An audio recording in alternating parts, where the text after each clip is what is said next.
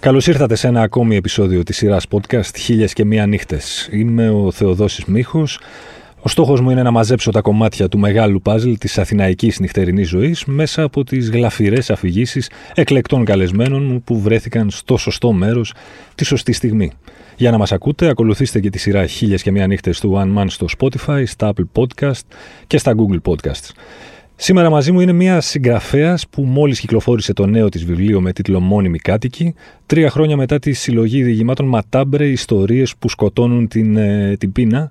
Ένα λογοτεχνικό ντεμπούτο για το οποίο στοιχηματίζω όλο και κάτι θα διαβάσατε κάπου. Κάπου θα το πήρε το μάτι σας, μια και οι κριτικές, από όσο γνωρίζω τουλάχιστον, ήταν ε, αποθεωτικές. Και στο αυτή του βιβλίου της διαβάζω τα εξής. Γεννήθηκε στην Αθήνα, είναι κειμενογράφος, έχει συνεργαστεί με έντυπα, με online μέσα ενημέρωσης, ως δημοσιογράφος, αρθρογράφος, μεταφράστρια, καλύπτοντας θέματα, και τώρα μπαίνουμε στο καλό, για τη σύγχρονη ζωή, τη γαστρονομία και τον πολιτισμό. Και τώρα μπαίνουμε στο ακόμη καλύτερο. Το βιογραφικό της είναι πλούσιο σε συνεργασίες και σε ναυάγια. Γέννημα θρέμα της πόλης, κινείται στα σπασμένα πεζοδρόμια του κέντρου με παιδιά, σκυλιά, καρότσια και κομψά, αλλά καθόλου πρακτικά παπούτσια. Λοιπόν, κάνει μπαμ λοιπόν ότι θα έχει να μας πει πολλά για νυχτοπερπατήματα και άλλα την στην Αθήνα. Κυρίες και κύριοι, η Σοφία Μπραϊμάκου. Καλώς ήρθες λοιπόν, Σοφία. Καλώς σας βρήκα. Το τιμόνι είναι στα χέρια σου. Ελπίζω να είσαι έτοιμη να μας πας μια βόλτα στο χρόνο και στο χώρο. Οπότε οφείλουμε να ξεκινήσουμε. Μια φορά και ένα καιρό λοιπόν ήταν η Σοφία Μπραϊμάκου, στην συναυλία των Pet Shop Boys, την πρώτη συναυλία που είχε γίνει στο Λικαβιτό. Λοιπόν, για τις ε, αφηγηματικές ανάγκες της ιστορίας, πρέπει να κοιτάξουμε προς τα πίσω. Είναι Ιούνιος του 2000. Έχει μπει λοιπόν η νέα χιλιετία. Εντάξει, δεν έχουμε προλάβει να σκουπίσουμε καλά-καλά τα πόδια μας στο πατάκι της εισόδου. Αλλά υποθέτουμε όλοι ότι η ζωή θα εξακολουθήσει να είναι ένα τελείωτο πάρτι εκεί έξω και συμβαίνει το εξής. Ε, γνωρίζω λοιπόν ότι έρχονται οι Pet Shop Boys και την ίδια περίοδο, δύο μέρες πριν, έρχονται και οι Radiohead. Τι να κάνεις όμως που να μην ήταν 10.000 ε, δραχμές το εισιτήριο; Εγώ δεν ήμουν και το πιο cool άτομο της πόλης παρά το intro που έκανες. Πράγμα που σημαίνει ότι δεν έμπαινα τσάμπα. Έπρεπε να πληρώνω κανονικά. Και δεν είχα λεφτά και για τα δύο. Οπότε συμβαίνει το πρώτο αληθινό Sophie's Choice στα δικά μου μέτρα. Η εκλογή της Sophie πού να πάω; Να πάω στους Radiohead ή να πάω στους Pet Shop Boys; Και εννοείται ότι κερδίσανε οι Pet Shop Boys Δαγκωτό. Εννοείται. Εννοείται, παρά το γεγονός ότι για πάρα πολλά χρόνια το έφερνα τόσο βαρέω και έλεγα αυτό το εσχρό ψέμα ή μάλλον άφηνα τους φίλους μου να πιστεύουν ότι έχω πάει και στα δύο. Γιατί ήταν η παντοδυναμία του OK Computer εκείνη την εποχή. Ε, Παρ' όλα αυτά, έχω ξαναδεί τους Pet Shop Boys άλλη μια φορά. Η πρώτη φορά ήταν η φορά που συμπυκνώνει το απόλυτο ήμουν και εγώ εκεί. ήταν όλα σωστά. Ε, ήταν όλα σωστά. Ήταν, ε, ε, ήταν ο Chris καταρχάς πίσω από τα synthesizer με αυτή την πορτοκαλί κυβερνοπάνκ περούκα και αυτή τη φοβερή κελαμπία που χρόνια αργότερα έβλεπα στο Kill Bill η κακιά δικηγόρου της Γιακούζα, φορέ ακριβώς το ίδιο. Ε, ήταν οι δύο φοβεροί χορευτές, οι ευτραφείς, οι οποίοι στο Go West, ας πούμε, βάζανε κράνη και όλα αυτά. Ήταν η φοβερή μαύρη ντίβα, η οποία πετούσε γκοσπελιές παντού. Και κυρίως ήταν ο Νίλ Τέναντ, ντυμένος cowboys, μια εξωφρενικά κομψή αμφίωση πολύ πριν ο Τόμ Φόρτ απενοχοποιήσει όλο αυτό το στυλάκι με τους φοβερά κομψούς, καουμπόιδες κτλ. Και πάνω απ' όλα ήταν ένα φοβερό πάρτι, το οποίο συνεχίστηκε και αργά, αργότερα μάλλον, μέχρι το πρωί, ε, παρά το γεγονός ότι αυτό κράτησε μία ώρα και μισή το πολύ. Ε, ο κόσμος παρόλα αυτά ήταν τόσο Όλη αυτή η ανθρωπογεωγραφία που υπήρχε ε, εκείνη τη στιγμή ε, ήταν μια ανέφελη ουσιαστικά χαρά που, που λειτουργούσε και ως αντίβαρο στο τι θα γινόταν πολύ αργότερα στην πολη Και πάνω κάτω αυτά. Η αλήθεια είναι ότι όταν μου μίλησες για αυτό το podcast, λίγο πριν μου μιλήσεις μάλλον, κατά μια πολύ περίεργη σύμπτωση, ε, έψαξα στα πράγματά μου και βρήκα αυτό το βραχιολάκι που φοράω, που είναι το ελασμα και είναι πολύ περίεργο γιατί δεν κρατάω ποτέ κανένα αναμνηστικό από τίποτα. Ε, δεν έχω καμία δεξιότητα συλλεκτική. Για την ακρίβεια μπορώ μόνο να απαλλάσσομαι από περιτά στοιχεία. Και παρόλα αυτά μου κάνει εντύπωση το εφημερο αυτού του μικρού αντικειμένου. Πώς κάτι δηλαδή το οποίο Ε, είναι τόσο εφήμερο. Ε, έχει αντέξει ε, τόσο πολλά χρόνια χωρίς να το πετάξω. Έχει, έχει περάσει μετακομίσεις και όλα αυτά. Και σκεφτόμουν ότι κάπως έτσι ε, αυτή η διαχρονία υπάρχει και στους Pet Shop Boys παρά το γεγονός ότι θεωρούμε ότι είναι πολύ τραλαλά η μουσική τους και όλα αυτά. Ε, Παρ' όλα αυτά αυτή η ηλεκτροπόπ διαχρονία θεωρώ ότι ε, χαρακτηρίζει απόλυτα τη μουσική τους ως και τώρα. Και αν και τους έχω δει όπως σου είπα ακόμα μια φορά α, στο χώρο του αεροδρομίου νομίζω τίποτα δεν συγκρίνεται με την πρώτη φορά το ήμουν και εγώ εκεί στο Λικαβιτό. Πώς φαίνεται ότι είσαι καλής συγγραφέας, δηλαδή μουσικοκριτικοί δεν έχουν πει τόσο καλά πράγματα και τόσο σωστά δομημένα για τους Pet Shop Boys. Θυμάσαι πόσο κόσμο είχε το live έτσι, γινόταν, ήταν πατήσει με πατώσε. Ήτανε, ήτανε, ναι, ναι, ήταν πατήσει με πατώσε. Ε, αυτό που θυμάμαι πάντως ήταν ότι για μια μισή ώρα ήταν όλοι πάρα πολύ ευτυχισμένοι. Ναι. Και η αλήθεια είναι ότι ήταν ένα costume party όλο αυτό το πράγμα. Mm-hmm. Ε, κόσμος στα φοβερά, ε, ε εξωστρεφής. Ναι. Και γενικότερα αυτή η εξωστρέφεια ήταν και κάτι που εκτιμούσα πάρα πολύ στο, στο συγκρότημα αυτό και σε εκείνη τη νυχτα Γιατί συνεχίστηκε με πάρα πολύ εξωστρέφεια. Και σήμερα, για παράδειγμα, σκεφτόμουν ότι είναι η μέρα α, εναντίον της ομοφοβίας και σκεφτόμουν τελικά πόσο λίγες επικλήσεις έχουν γίνει στη συνεισφορά των Pet Shop Boys, ενώ ακούμε συνεχεία για τον Bowie, για τον Lou Reed, δεν ξέρω, mm-hmm. πες όποιον σου έρχεται στο μυαλό, αλλά σπάνια ακούς για τη συνεισφορά των Pet Shop Boys σε αυτό εδώ το στερεώμα. Είναι αυτό που είπες και εσύ πριν, αυτό είναι το μαγικό με τους Pet Shop Boys, είναι τόσο feel good, τόσο ανεβαστική, τι άλλο κλεισέ να πω η μουσική τους. Εσύ τα είπες πολύ καλύτερα πριν. Ναι, αλλά την ίδια στιγμή είναι βαθιά επαναστατική και inclusive και απολύτως, τα πράγματα η μουσική απολύτως, τους. συμφωνώ και εγώ. Είναι καταπληκτικό. Συν το ότι τους είδες, ας πούμε, στο συγκεκριμένο χώρο που τους είδες, που είναι το, το κάτι άλλο και μας έχει λείψει πάρα πολύ. Έχει λείψει σε όλους μας, πιστεύω και η ενέργεια του χώρου και η αίσθηση του να πατάς ας πούμε, το χώμα για να ανέβεις εκεί πάνω και η αίσθηση του να κατεβαίνεις κάτω ξανά. Μάλλον το πιο εμβληματικό θερινό ας πούμε, συναυλιακό βένιου της Αθήνας. Απόλυτα. Και νομίζω ότι έχω παρακολουθήσει και μερικές από τις ωραιότερες συναυλίες της ζωής μου γενικά στο Λικαβιτό. Στα βραχάκια, από τα βραχάκια έχεις δει συναυλία; Έχω δει και από τα βραχάκια, ναι. Μάλιστα. Πάρα πολλοί κόσμος λοιπόν, πάρα πολλοί χορός, άρα πάρα πολλοί σου έχουν λείψει οι συναυλίες. Υποθέτω. Εννοείται. Εννοείται και μετά από μία περίοδο απόλυτης ε, ε, νομίζω ναι. Τα lives γενικά συμβαίνει, συμβαίνει το εξής.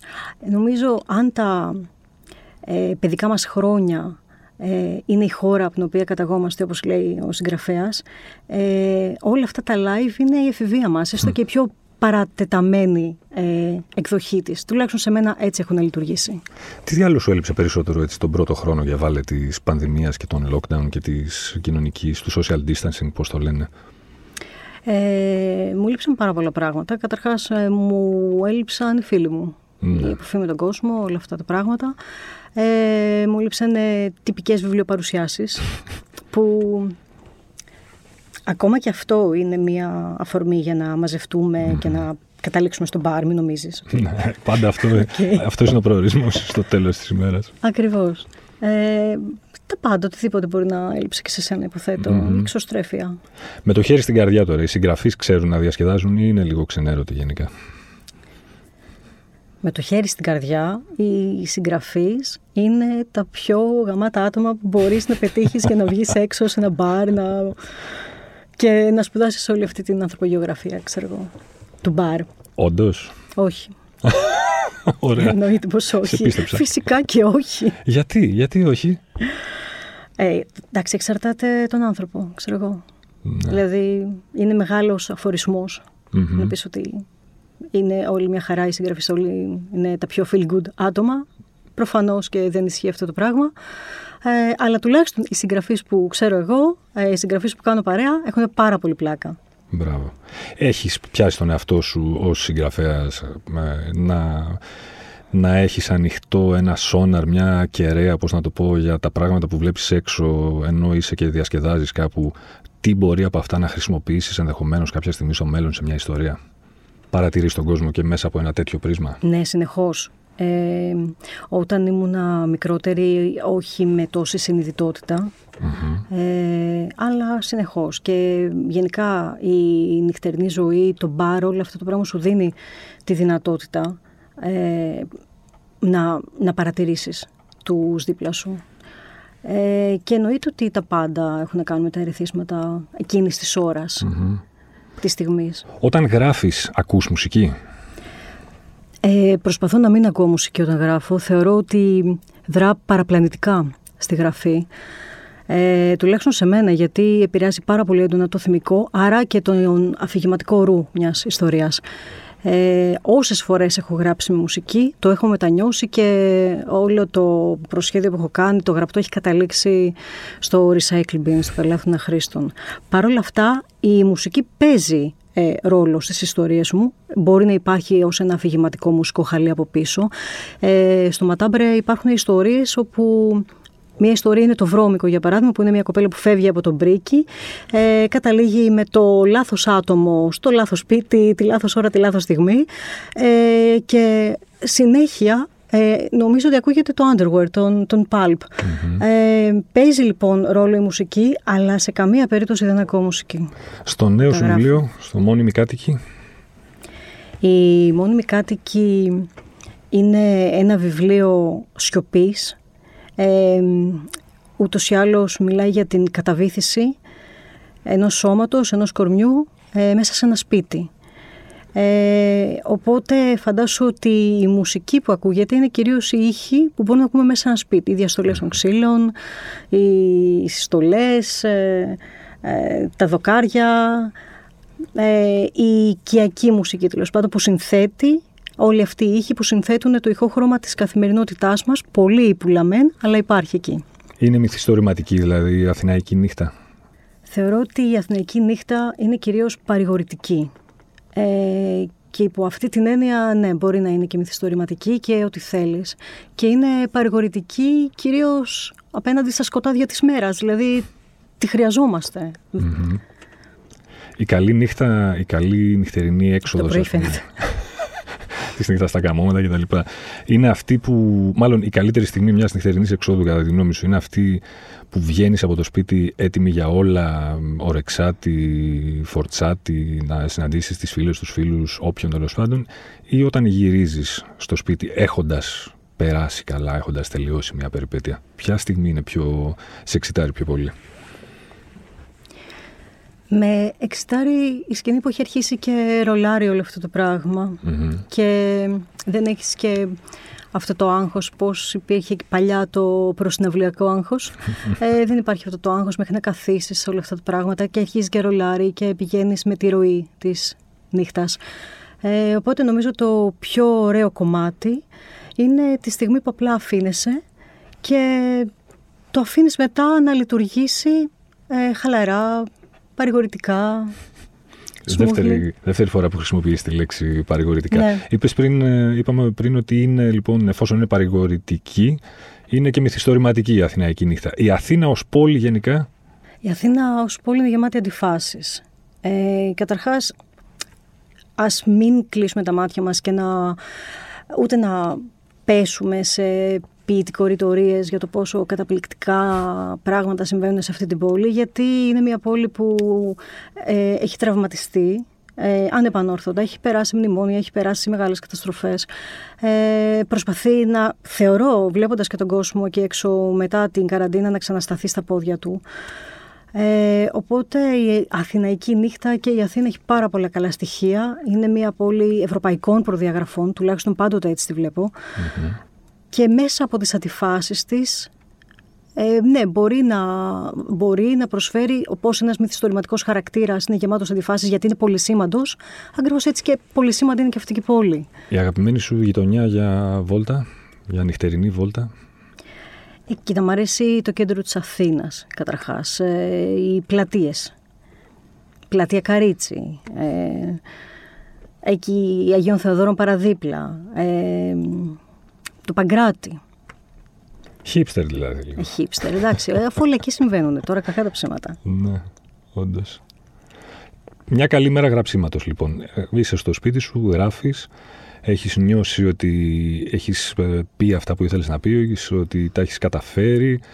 Πώς ανταμείβεις τον εαυτό σου ως προς την ε, διασκέδαση και την ψυχαγωγία του μετά; Ή πώς θα ήθελες, ας πούμε, ποιο θα ήταν η τέλεια ανταμοιβή για σένα αφού έχεις τελειώσει το γράψιμο; Η τέλεια ανταμοιβή. Η τέλεια ανταμοιβή είναι να βγεις έξω με καλή παρέα. Τώρα, στην ηλικία που είμαι, δεν είσαι και στα κάγκελα, ας πούμε, να παρτάρει μέχρι το πρωί. Ε, μπορεί να είναι ένα πολιτιστικό δρόμενο, μπορεί να είναι σινεμά, θέατρο, ε, φαγητό και μπαρ. Είναι περίεργο. Με όποια σειρά θες εσύ. Ή και όλα αυτά μαζί την ναι, ίδια ναι. μέρα. Ε.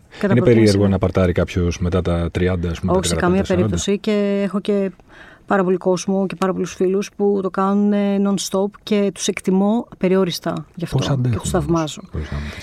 Ε, γεράς σκαριά. ε, εννοείται πως δεν είναι περίεργο. Απλά σίγουρα είναι θέμα Είναι τόσο απλό. Οπότε δεν σε προβληματίζει, ας πούμε, δεν το σκέφτεσαι ότι ενδεχομένως πηγαίνοντας σε ένα νέο μπαρ στο Παγκράτη, μιας και το ανέφερες πριν, υπάρχει περίπτωση να είναι σε αυτό το μπαρ ξέρεις, ε, έφηβοι μέσα και να πούν ποιοι είναι αυτοί οι μεγάλοι που έχουν έρθει εδώ. Δεν υπάρχει καθόλου αυτό, έτσι. Ότι μήπως με κοιτάξουν ε, κάπως στα Για, Σε μένα δεν υπάρχουν. Τώρα στα πιτσιρίκια δεν ξέρω. Πώς μπορεί να μας βλέπουν. Ναι, ναι. Δεν... Αναρωτιέμαι. Την επόμενη φορά όμως πραγματικά μου το έχεις βάλει τώρα στο μυαλό. Ευχαριστώ. το άγχος σου, αλλά το μικρόβιο. Η αγαπημένη σου περίοδος της Αθηναϊκής νύχτας ποια είναι; Ε, ήταν εκεί, νομίζω, πριν και μετά το Millennium. Ε, συνέβαιναν πάρα πολλά πράγματα Ε, από άποψη συναυλιών έχω δει νομίζω τα καλύτερα lives που, που έχει τύχει μέχρι τώρα ε, και διάφορων άλλων δρόμενων πολιτιστικών κτλ. Αλλά παρόλα αυτά βλέπω ότι ακριβώς μετά από τα χρόνια της κρίσης αρχίζουν και συμβαίνουν πράγματα συσσωρευτικά στο χώρο και του πολιτισμού και πάρα πολύ ωραία μαγαζιά ανοίγουν και πάρα πολύ ωραίος κόσμος με φοβερή διάθεση. Είσαι από τους ανθρώπους που πιστεύουν ότι όντως μετά, την, ε, μετά το πέρας αυτής της ε, άσχημης περιπέτειας που, που ζούμε που τη λένε πανδημία ότι θα ζήσουμε ας πούμε μια νέα διονυσιακή κατάσταση όπως το Μεσοπόλεμο στο Βερολίνο; Δεν ξέρω. Τι θα ζήσουμε; Θα το θέλαμε; Φυσικά και θα το θέλαμε με κλειστά τα μάτια, εννοείται. Καταρχάς, διονυσιακή κατάσταση σημαίνει ωραία πράγματα, όργια, μπουζ. Τι να μην σου αρέσει; Τι μπορεί να πάει στραβά σε αυτό. Ακριβώ, what's not to like. Στο διαχωρισμό εναλλακτικού mainstream πιστεύουμε; Ε, πιστεύω ε, στην, στην ελαφρυτητα και στην έλλειψη σοβαροφάνειας. Ε, Παρ' όλα αυτά θεωρώ ότι ακόμα και μουσικά αν το δεις, ε, όσες ταμπέλες και να βάλεις ήταν λίγο πιο στρωτά την εποχή που υπήρχαν κάποιες ταμπέλες γιατί λίγο σώζανε και τις καταστάσεις. Ε, οπότε ναι, mainstream και εναλλακτικό Φυσικά υπάρχει ένας τέτοιος διαχωρισμός. Σου έχει λείψει, επειδή εμείς τα έχουμε ζήσει λίγο περισσότερο. Εγώ μερικές φορές αναρωτιέμαι αν τελικά η, τουλάχιστον με βάση την ε, δική μου οπτική η ανυπαρξία φυλών ε, όπως βλέπω τώρα. Ενδεχομένως να υπάρχουν και να μην μπορώ να τις εντοπίσω. Αλλά αυτές οι παραδοσιακές φυλές της νεανικής κουλτούρας που βλέπαμε κάποτε, ας πούμε, οι μεταλλάδες, τα πανκιά, οι, ξέρω, οι ravers, οι, ναι. οι κάγκουρες, οι, οι indie, οι mainstream, οι λακοστάκιδε, οι, οι skinny jeans, ας πούμε.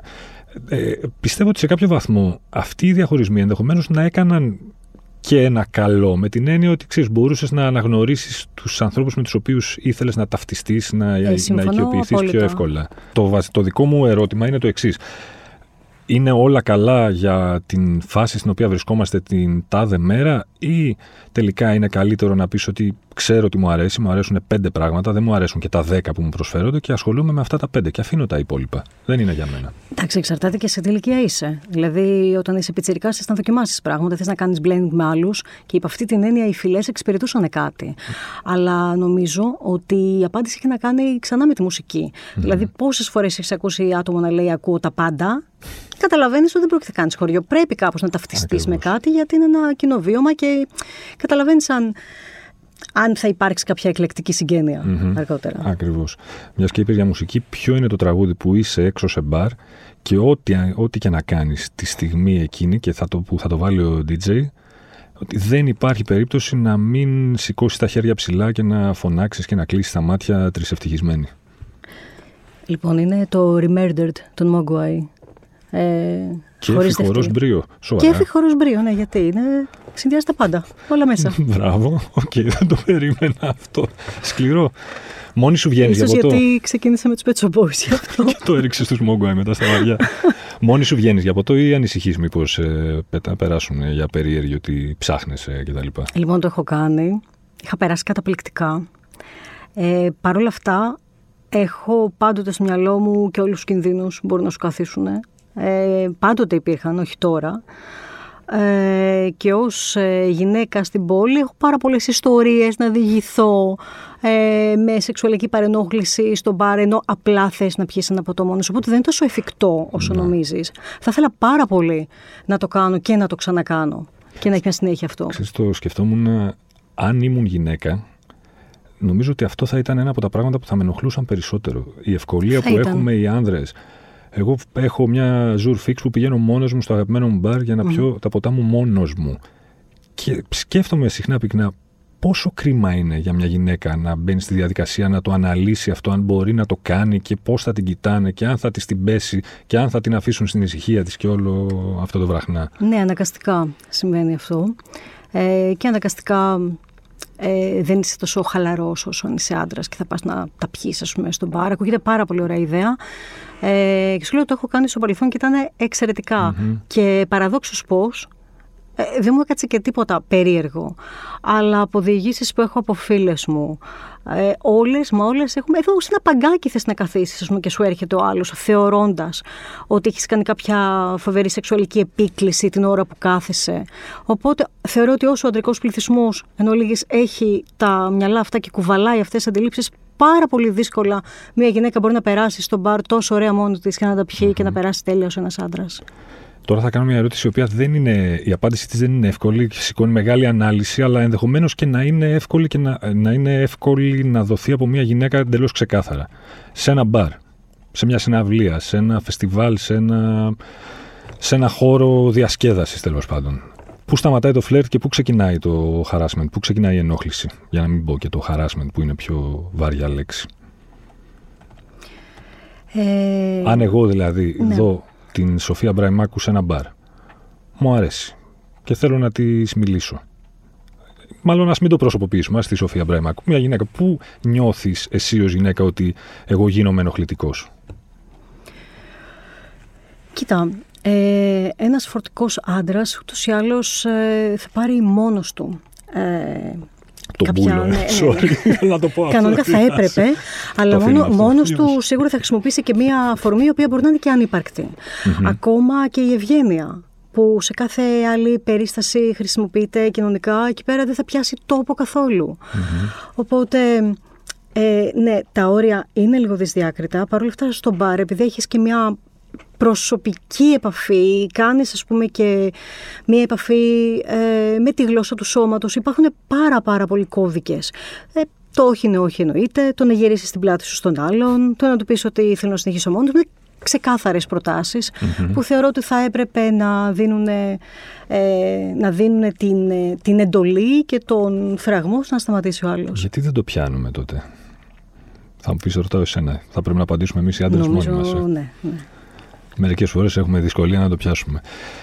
Τι μουσική βάζεις να ακούσεις την επόμενη μέρα μετά από ένα πάρτι; Έχεις πάει σε ένα πάρτι, έχεις χορέψει μέχρι πρωίας, έχεις σηκωθεί την άλλη μέρα, είναι λίγο σαν πλυντήριο στην 18η πλήση το στομάχι σου. Τι μουσική βάζεις για να καλμάρεις την ψυχούλα σου; Ε, θα βάλω μουσική που θα ταιριάζει με τα λιπαρά που θα φάω την άλλη μέρα και τους υδατάνθρακες Πράγμα που σημαίνει ότι θα βάλω Mogwai. Βρε τους Mogwai και εμένα μου αρέσουν. Μπράβο. Ναι, ναι. Θα βάλω ίσως uh, Brian Johnstown Massacre. Κάτι τέτοιο θα ακούσω. Χαλαρό και soothing και την επόμενη Χαλαρό μέρα. και ναι. θορυβόδες. Ναι, ναι. Ταυτόχρονα. Ε. Λοιπόν, έλα να πούμε και για μουσική όμως ε, φεστιβαλική, μιας και είπαμε για τους Pet Shop Boys και μιας και το ξεκινήσαμε από συναυλίες. Τέλεια. Ποιες συναυλίες, αν είχες, αν ο χρόνος, ο χώρος, το χρήμα και οτιδήποτε άλλο δεν έπαιζε κανένα ρόλο, πώς θα έφτιαχνες όπως το έκανε ο Rob Gordon στο High Fidelity ένα top 5 συγκροτημάτων καλλιτεχνών που θα ήθελες να δεις σε ένα φεστιβάλ στην Αθήνα; Ωραία, πολύ ωραία ερώτηση. Ε, Καταρχάς, για ευνόητους λόγους, θα ήθελα επιτέλους να δω τους Radiohead. ε, λοιπόν, αν την ίδια μέρα. Μην πας κάπου αλλού όμως. Δεν θα πάω κάπου αλλού, το υπόσχομαι. Ε, θα ήθελα στα αλήθεια να ξαναδώ τους Pearl Jam, όπου ήταν μία από τις ωραιότερες συναυλίες και ε, Κατά γενική ομολογία, το έχουν παραδεχτεί όλοι ότι η συναυλία που έχουν δώσει Pearl Jam στο Άκας στην Αθήνα ήταν από τις καλύτερες συναυλίες. Ναι. Θυμάμαι ακόμα τον Eddie Weber να ανεβαίνει στη σκαλωσιά και να λες αν θα κατέβει ξανά κάτω. Ε, Παρ' όλα αυτά, σίγουρα, σίγουρα αυτά. Σίγουρα θα ξαναέβλεπα Mogwai με την πρώτη ευκαιρία. Ε, τώρα μιλάμε για μεγάλα συγκροτήματα, για μικρά. Δεν παίζει ρόλο ούτε το μέγεθος. Ε, Είναι κρίμα από τις συναυλίες που δεν είχα πάει, είναι κρίμα που δεν είχα δει τους Foo Fighters στο Ηρώδιο γιατί είχαν εξαντληθεί κατευθείαν τα ειστήρια. Καλή ήταν, ναι. Ήταν ωραία φάση. Γύρισε κι άλλο το μαχαίρι. Έχω ναι, να σου πω ωραία ιστορία για Pearl Jam. Πώς είχε τύχει και του είχα δει και ήμουν δυστυχώς. Ήμουνα στις κερκίδες και είδα τους Pearl μαζί με την Ανίτα Πάνια και τον Νίκο Καρβέλα, οι οποίοι κάθονταν ακριβώς πίσω μου και ο Καρβέλας μου έκανε και παρατήρηση ότι του κλείνω τη, του κλείνω τη θέα, έτσι. Και αυτή είναι μια πολύ ωραία πρώτη τάξη ιστορία για να αρχίσεις ένα διήγημα, λοιπόν. Ακριβώς. Το οποίο δεν θα είναι καθόλου fiction. Κάπως έτσι. Ε, μου έχεις πει μου έχεις πει για Pet Shop Boys ότι λατρεύεις. Μου έχεις πει για Mogwai ότι λατρεύεις. Μου έχεις πει για Radiohead ότι είναι αποθυμένο. Ναι, μεγάλο. Ε, να υποθέσω ότι θα ήθελες πάρα πολύ να δεις κάποια στιγμή και τον David Bowie, αν αποφάσιζε κάποτε να επιστρέψει στον πλανήτη Γη. Φυσικά με την πρώτη ευκαιρία. Μην πάει πουθενά άλλο πρώτα, στην Ιμάν και σε όλα αυτά. Ναι, ναι, ναι, αλλά φοβάμαι ναι, πώ δεν θα είμαστε στις προτεραιότητες τέλος πάντων. Την Αθήνα, πώς τη φαντάζεσαι σε πέντε χρόνια τώρα, έτσι για να, να, πούμε, να επιστρέψουμε και στο αστικό τοπίο; Ωραία. Ε, Α πούμε, το βλέπω μισογεμάτο. Mm-hmm. Ε, πιστεύω ότι θα έχει καλυτερεύσει, θα είναι πιο καθαρή, έτσι τη φαντάζομαι πιο καθαρή. Ε, ε, οι κάτοικοι, γιατί ουσιαστικά αυτό είναι η πόλη, θα έχουν γλύψει τις πληγές τους. Ε, θα φαντάζομαι να υπάρχει περισσότερη ενσυναίσθηση γύρω μας. Φαντάζομαι ότι οι άντρες θα παίρνουν το όχι σαν απάντηση. Ε, φαντάζομαι λοιπόν ότι η Αθήνα σε πέντε χρόνια θα είναι μια πολύ καλύτερη πόλη από αυτή που την αφήσαμε πριν την πανδημία. Μακάρι. Σοφία μου, σε ευχαριστώ πολύ για την παρέα. Εγώ ευχαριστώ. Μην ξεχνάτε ότι για να μην χάνετε επεισόδιο, αρκεί να βρείτε και να κάνετε subscribe στη σειρά podcast του Αν Man Χίλιες και Μία Νύχτες με τον Θεοδόση Μίχο, Spotify, Apple Podcasts και στα Google Podcasts. Ραντεβού την ίδια ώρα, στο ίδιο μέρος, την άλλη Πέμπτη. Bye.